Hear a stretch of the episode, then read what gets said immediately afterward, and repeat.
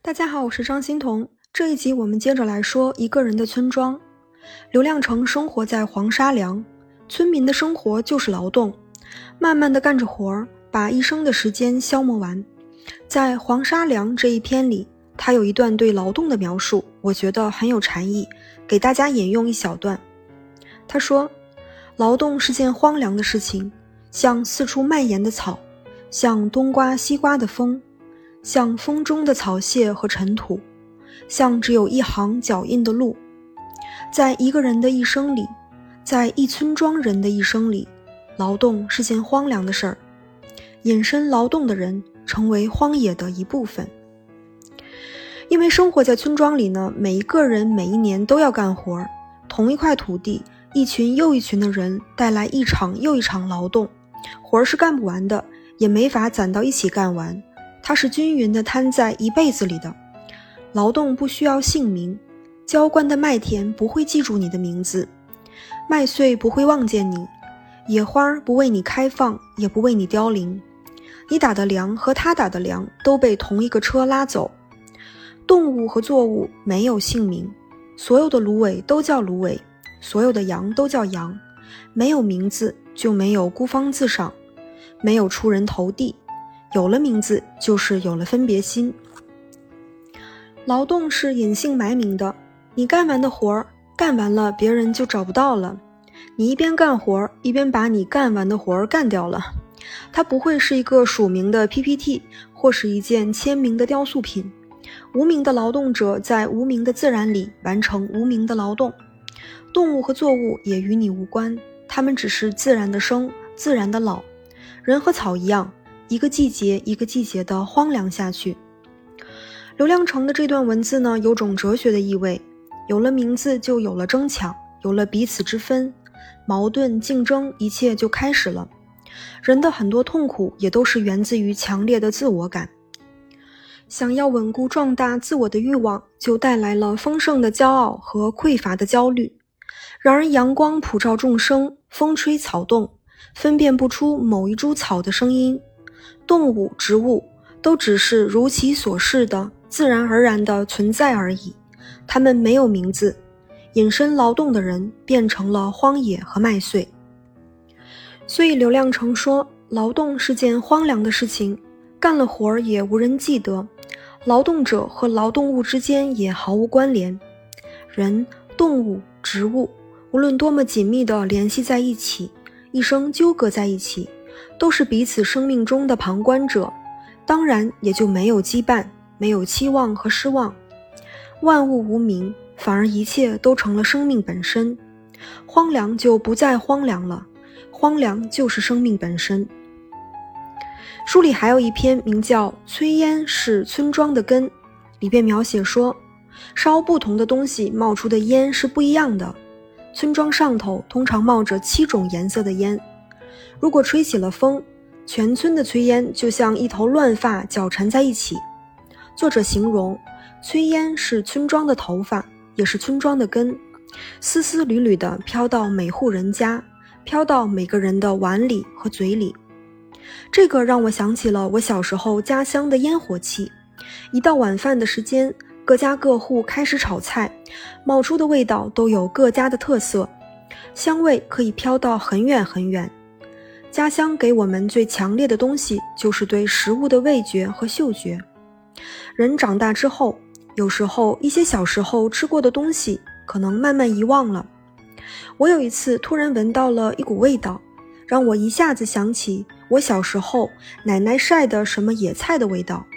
我好像瞬间时空穿越了，在我清醒的意识里，我基本不会想起来这个野菜，但在那一瞬间。这个味道突然从记忆库里掉出来了，就是说，我的意识似乎已经忘记了，但是我的嗅觉还替我记着它。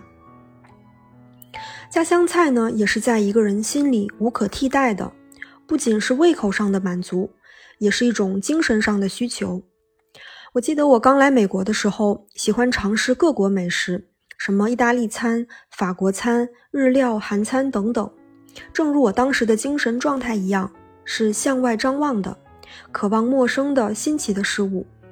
但后来年纪大一些，过了三十岁之后，我反而几乎顿顿都要吃中餐。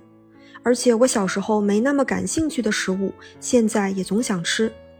胃口也反映了人的心理状态吧，对童年的怀念，想要回归到某种最质朴的本源的东西。那说回到一个人的村庄，里面有一篇名叫《村庄的头》，我觉得写的很有味道。在这篇文章里，刘亮程把村庄拟人了，甚至是拟神了。他对着村庄倾诉，他想知道村庄的头在哪里。里面写说，黄沙良的手是什么呢？是炊烟，是树，还是那根榆木桩子？村庄的脚是什么呢？可以是蚂蚁的脚，也可以是羊的蹄子。谁是你默默注视的眼睛呢？谁又是你高高在上的魂呢？作者发出了这样的疑问：如果你仅仅是些破土房子、树、牲畜和人，如果你仅仅是一片含沙含碱的荒凉土地，如果你真的再没有别的，这么多年，我为什么总忘不掉你呢？黄沙梁在一般人眼中，可能就是一个极为普通，甚至荒凉无物的小村庄。你把它拆开来，就是一些老旧的房屋、一些牲畜、一些树。但是在作者的眼中，黄沙梁绝对是有灵魂的，它不是一堆事物随机的组合。什么地方都可以晒到太阳，但是它总要坐在村庄的破墙根下面晒。哪里都有好走的路。但是他总要走在那条坑洼路上，因为那条路上有熟悉的尘土和麦香。这里的一切都是如此平易，又如此魔幻。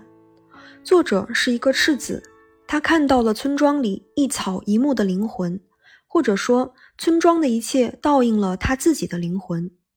这些事物就标记在作者心灵的坐标上。黄沙梁的灵魂就住在刘亮程的心里。那是他的村庄，一个人的村庄。这篇文章的最后一段是这样写的：我很小的时候，从一棵草、一只鸡、一把铁锨、半碗米开始认识你。当我熟悉你所有的事物，我想看见另一种东西。他们只给我那根拴牛的榆木桩，一年一年地指着高处，炊烟一日一日地指向高处。所有草木都朝高处指，我仰起头，看见的不再是以往空虚的天际。呃，一个人的村庄这本书能如此打动人，我觉得作者的文笔功夫的背后是他对村庄的热爱和对事物强烈的觉知能力。这份觉知力是莫大的天分。分辨一本书好坏呢，有一个标准，就是这本书有没有灵魂。一个人的村庄这本书绝对是有灵魂的。一个炽热又荒凉的灵魂。刘亮程写的是他的故乡，也会让读者想到自己的故乡。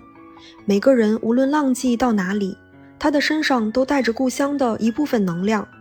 故乡的水土、阳光、空气、食物、气候、方言，这些东西组成了我们。